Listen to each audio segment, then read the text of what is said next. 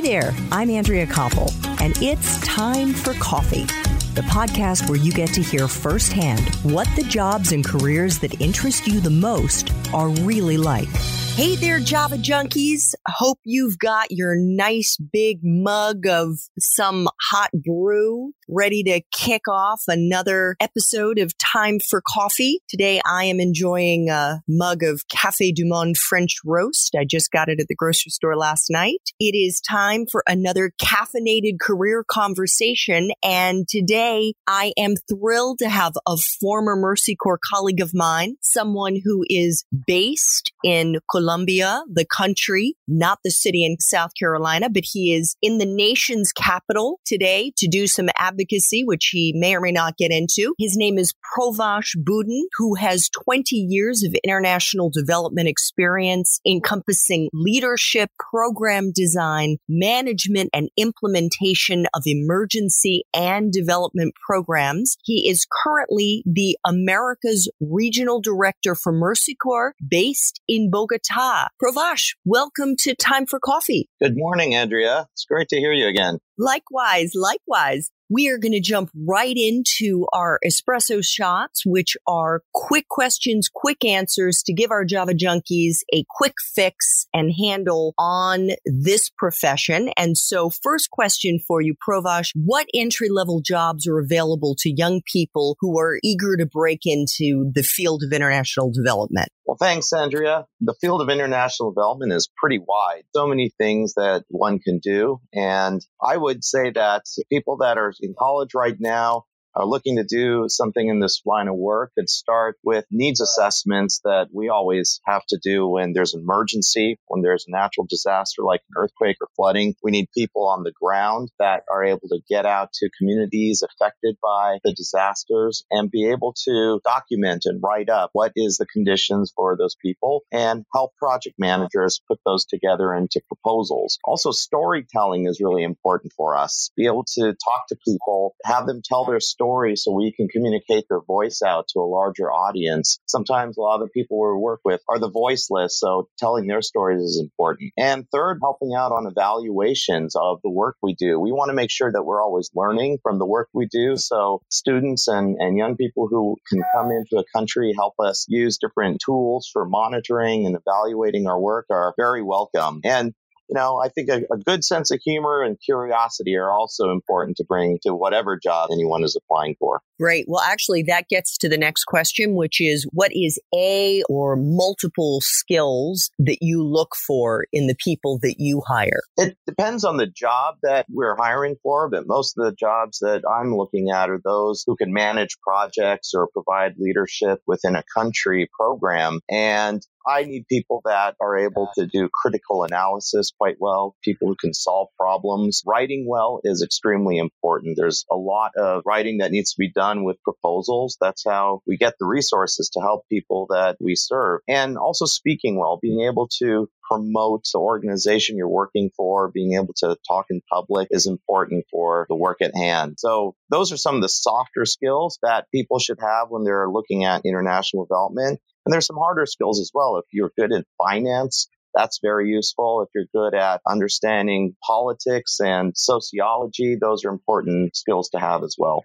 Terrific. So, what about someone's major? Is that a deciding factor for you or for any of the folks who do hiring at Mercy Corps to get their foot in the door? I think it really depends on the job at hand. You know, an organization like Mercy Corps has over 5,000 employees around the world, and there's people that fill functions in headquarters where it's a lot of backroom support, which requires, you know, finance people, different type of writers, administrators, and then there's folks in the field and country programs whose job it is to work with communities, develop programs, deliver programs. So things like project management are, is very important for the field. In terms of majors, it, it doesn't really matter. There's so many majors that are applicable to development work. Everything from psychology to business administration to economics to communication majors. They all can be applied somewhere. It really depends on what someone wants to do in terms of their own career development and how they see themselves in growing their career and contributing to an organization like Mercy Corps. I know that you have a graduate degree. How important do you think it is for someone to succeed down the line in this field to have a graduate degree? At one level, it is important. I think a graduate degree demonstrates that an applicant has gone through a certain amount of rigor in their academic career to look at critical analysis, to do debating, to design policies and do project implementation. It's not an end all. I think what you do find in the higher levels of the organization are people who do have graduate degrees because they've specialized in certain areas and are using that now towards the job that they have at hand. I would encourage college students to get a graduate degree in something that they're passionate about. I think you'll find it useful later on. What about life experiences? What do you think are most or more useful for someone to have starting out in this field? I think people I've seen that are successful have started out with a deep curiosity for other people's lives, thinking outside of the box, getting themselves into experiences and places that they're not used to. So this means travel to different countries, being able to volunteer when they can, work on problems that face other people in, in foreign countries. You might feel a little out of your comfort zone, but that's what a lot of this work is about. It's it's not the type of work that is precise in any means in terms terms of this is what you do A, B, C, D throughout the day. There's a lot of ambiguity, and especially when there's emergencies. But just throwing yourself out there into the world and absorbing what there is through travel, through study, even if it's for a short period of time, it really is a life changer for people. And I think it's very valued in this type of work. So Provash, I know you've been in this field for for a couple of decades. What is the best part for you of being in the field of international development?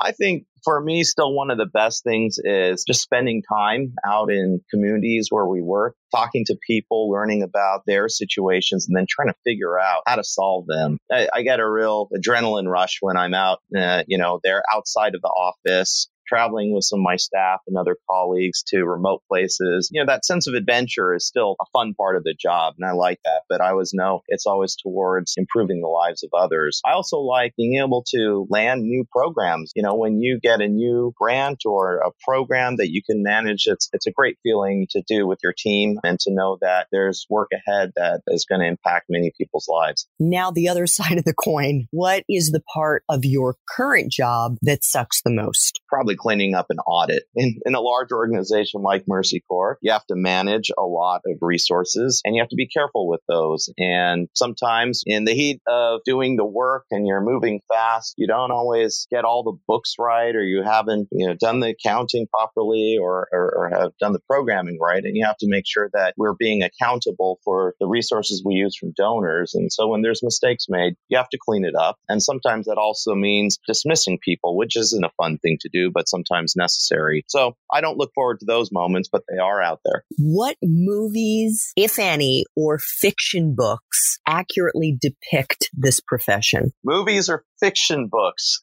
Oh, that's that, that's a hard one. I think fiction books. Some people may say The Heart of Darkness is, and, and, not to be negative, but Joseph Conrad's tale of the captain going up the river in, in the Congo kind of depicts part of the, the physical work that one has to do going to a lot of the remote places. And there's a lot of tough places that we work in and we face, you know, rebels in conflict areas. We face, you know, politicians that aren't necessarily the most honest. We face very poor communities that are cut off from the rest of the world. And we hope that we're going with a positive spirit to, to get things done. But just in terms of the environments that we work in, I think Heart of Darkness captures a lot of what we get ourselves into.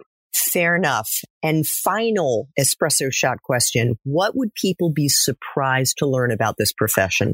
Sometimes when people think of a job in international affairs, they think there's a fair amount of glamour to it and you're running around the world doing things. But sometimes it's just a lot of mundane work to get done where you're in the office writing reports and having meetings and it's not that glamorous. And so those are just the the daily things that one has to do to keep the machine moving. And so when people go into this, they shouldn't think that it's all a life of glamour. By no means it is. There's some moments out there, but it's a lot of hard work that is very rewarding at the same time and clearly something you feel passionately about the fact that you've been in it for 20 years. So, Provash, thank you so much for making time to have coffee with me today and the Java Junkie community. Safe travels back to Bogota, Thank you very my much, friend. Andrea. Have a great day. Enjoy the Java. Thanks so much for listening to Time for Coffee, where the professionals in the jobs that most interest you always have time to grab coffee 24 7, no matter where you live. I have one quick favor to ask you. Remember to rate, review, and subscribe to Time for Coffee. Thanks so much.